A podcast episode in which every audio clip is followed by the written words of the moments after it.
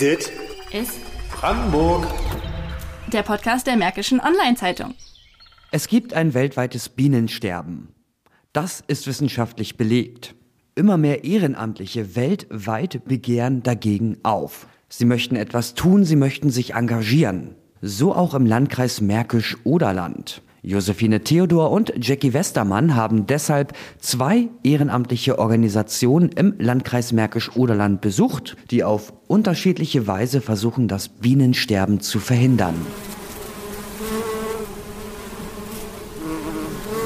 Das ist ein wunderschöner Lebensraum für die Insekten und auch fürs Auge. Ich finde immer, die Leute, die nach Ordnung und kurzgeschorenen Rasenflächen rufen und meinen das sehr schön aus, es gibt auch andere Meinungen. Evelyn Faust weiß, wie wichtig die Rasenfläche vor ihr ist. Inmitten der Mühlenfließaue in Bad Freienwalde findet sich beides. Auf einer Seite der gepflegte, gemähte Rasen, auf der anderen Seite frei wachsende Stücke mit Wildblumen und Unkraut. Kleine Mini-Biotope für Bienen und andere Insekten. Ein viel diskutierter Schritt zur Erhaltung der heimischen Bienenarten und anderer Insekten sind Blühwiesen. Fürsprecher und Gegner dieser haben beide überzeugende Argumente. Es gibt aber bereits einige Initiativen, die sich für mehr Blühwiesen gerade in Städten einsetzen. So auch Bad Freienwalde summt, 2019 ins Leben gerufen von der grünen Stadtverordneten Evelyn Faust.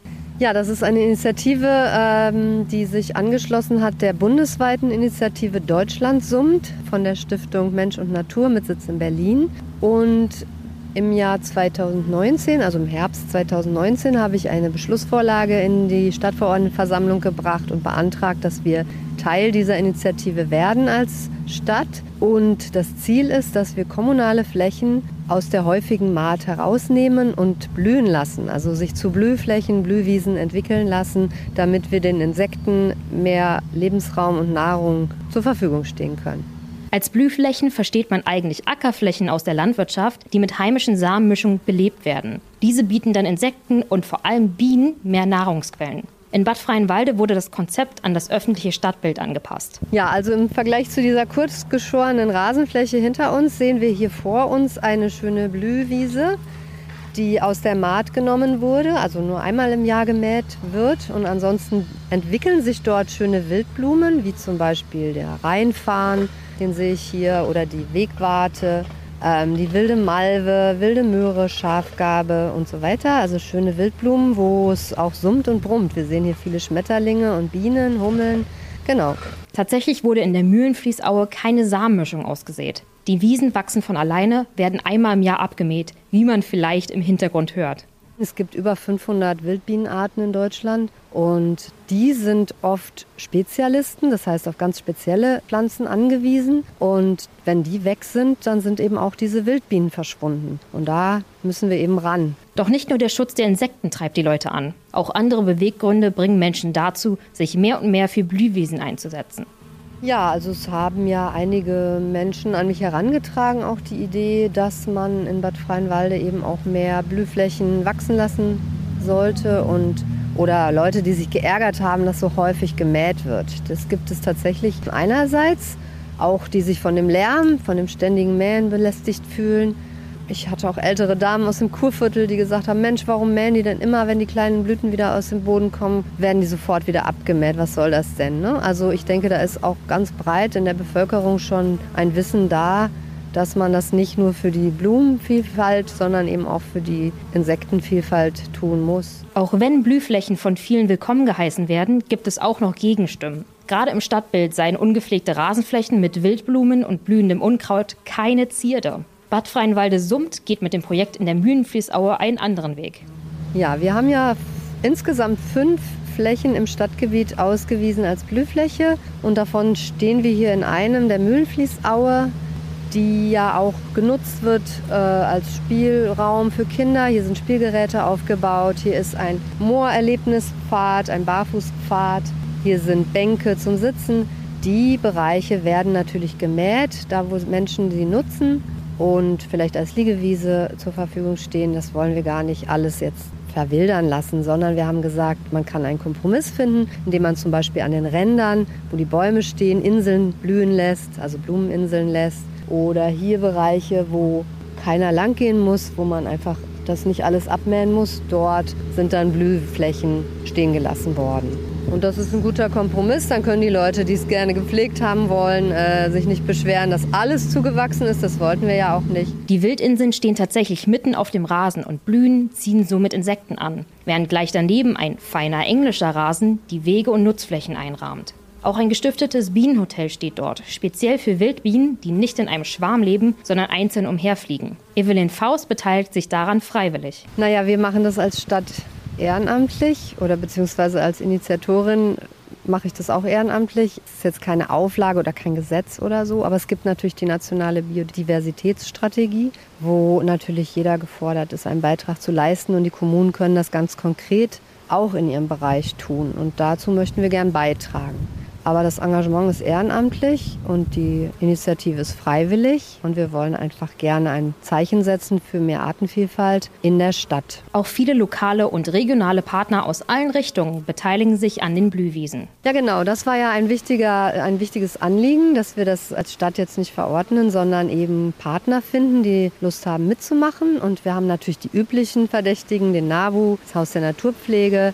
Aber es sind auch neue Partner dazu gekommen, wie zum Beispiel der VfB BQ, ein Verein, der sich äh, für die Förderung und Beschäftigung von Langzeitarbeitslosen einsetzt. Die Stephanus Stiftung, die mit Behinderten arbeitet. Wir haben Schulen gewinnen können, die mitmachen. Zum Beispiel in der Kollwitz-Schule wurde eine Wildblumenwiese angelegt aber eben auch Einzelpersonen, die neugierig geworden sind und fragen, ja, was kann man denn machen? Können wir nicht eine Wildbienennisthilfe bauen oder so? Jede gewonnene Blühfläche hilft den heimischen Beständen der Wildbienen und hat sogar einen Einfluss auf den Klimawandel, auch wenn es nur ein kleiner Schubs in die richtige Richtung ist. Ja, also man darf ja nicht vergessen, dass auch andere Pflanzen als Bäume CO2 speichern und Sauerstoff produzieren. Also insofern ist das auch ein kleiner Beitrag, sage ich mal. Ich denke, man wird den Klimawandel nicht stoppen können sofort. Das sind wir mittendrin und das wird sich auch verschärfen. Aber es ist ein ganz kleiner Beitrag, der aber ebenso wichtig ist. Also wenn alle Flächen versiegeln und wie gesagt Wüsten schaffen mit kurz gemähten Rasen, dann brauchen wir uns nicht wundern, dass unsere Ökosysteme zusammenbrechen. Es kann wirklich jeder einen kleinen Beitrag leisten. Leute ohne Garten, die vielleicht einen Balkon haben, können natürlich auch was tun. Also auch auf dem Balkon im kleinen Rahmen kann man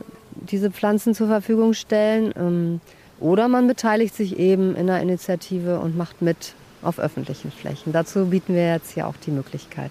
Apropos Klimawandel. In ihrem Buch Die Geschichte der Bienen zeichnet die Autorin Maja Lunde ein eher düsteres Bild. Aus drei verschiedenen Perspektiven beleuchtet sie die Entwicklung der Biene als Nutztier über knapp drei Jahrhunderte. Das Ganze endet dann in der fiktiven Dystopie des Jahres 2098, wo es von Bienen auf unserem Planeten keine Spur mehr gibt und der Mensch die Bestäubungsarbeiten dieser Tiere vornehmen muss.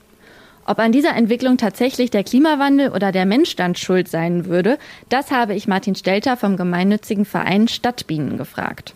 Wenn wir jetzt allerdings von äh, direkt auf die Bienen schauen, dann ist, denke ich, auch die Zucht der Bienen, also gerade so die, die Züchtung auf Sanftmut, auf Honigertrag, ähm, auch mit ein Grund, weil die Bienen im Wald von natürlich sich auch gegen natürliche Feinde wehren müssen, gleichzeitig aber auch durch die Globalisierung gewisse Feinde ähm, der Bienen eingetragen wurden nach Europa, die Varroa-Milbe zum Beispiel, die in den 70er Jahren hier herrscht. Ähm, und die, ich sag mal, relativ verweichlichten Imkerbienen da auch nicht mehr drauf reagieren können. Und insofern würde ich sagen, ist eher der Mensch dran schuld, nicht der Klimawandel. Auch wenn sich die Situation in Deutschland entspannt hat, kann das Engagement und Bemühen jetzt nicht einfach wieder eingestellt werden. Deswegen kooperieren die Stadtbienen mit Bernd Schock und seinem Projekt Safe Bees im Bildungszentrum Drei Eichen bei Buko in der Märkischen Schweiz. Im Mittelpunkt des Projekts die Zukunft der Bienen natürlich. Vor Ort haben beide mir dann auch mehr zu ihrem Projekt erzählt, das zwei Zielsetzungen hat. Ich glaube, was generell noch mal kurz erklären. Ähm also jetzt auch mit Bernd und mir, ähm, was wir dir heute hier zeigen wollen, ist ein bisschen so die, die Zukunft der Honigbienen. Da haben wir zum einen die Zeitlerei und äh, auch mit dem Lehrpfad, den Bernd hier aufgebaut hat, mit einer sehr ähm, naturnahen und ähm, originalgetreuen Bienenhaltung. Und die Bienenhaltung ist ja auch ein wichtiges Kulturgut, die wollen wir auch erhalten. Ähm, und zum anderen aber auch das Zurückbringen der Wildbienen oder der Honigbienen in die Wildnis. Also diese beiden Pfade, zum einen wieder wilde Honigbienen in unseren deutschen Wäldern zu haben, zum anderen eine ökologischere und ähm, verträgliche, nachhaltige Art der Imkerei zu haben. Bernd Schock hat ein Glitzern in den Augen, während er Martin und mich zu den einzelnen Stationen seines Lehrpfades, zur Zeitlerei und zu den Honigbienen im Wald führt. Seit 25 Jahren engagiert sich der ausgebildete Zeitler in Umwelt- und Klimaschutzprojekten weltweit.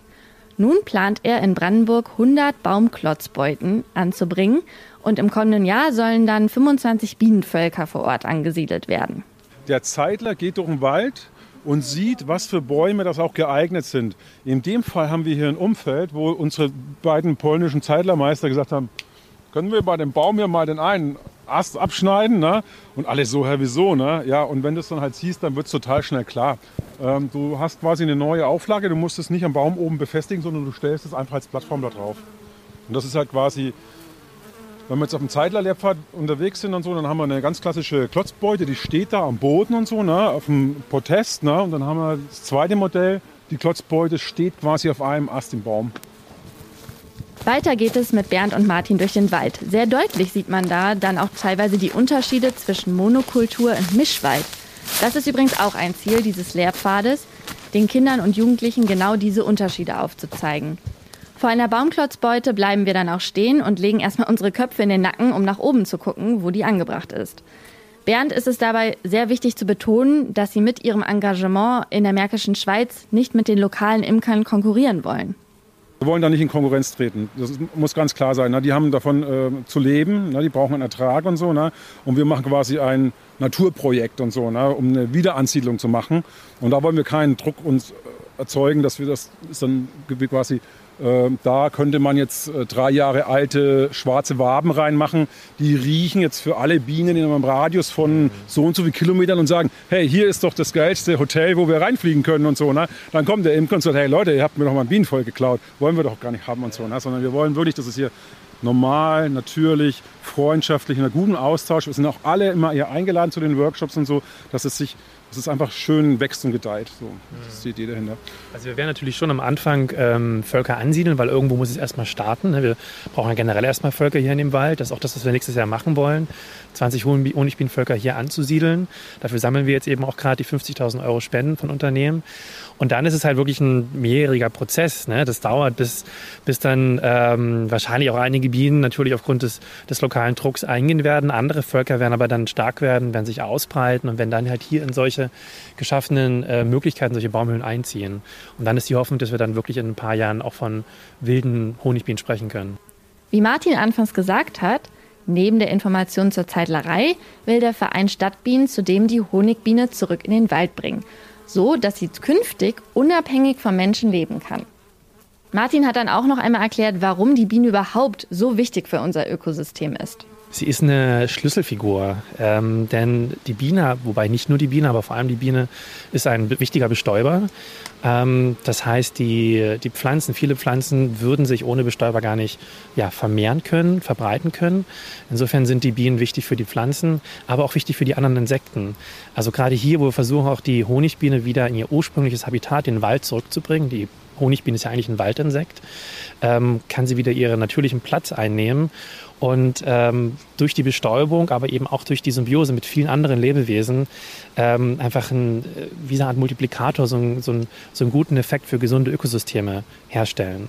Im Laufe des Gesprächs hat Bernd dann auch noch einmal betont, warum diese sogenannte Rückverwilderung der Tiere so wichtig ist. Wenn man sich der wilden Honigbiene nähert, stellt man ganz schnell fest, dass die ihren Honig eigentlich selber braucht.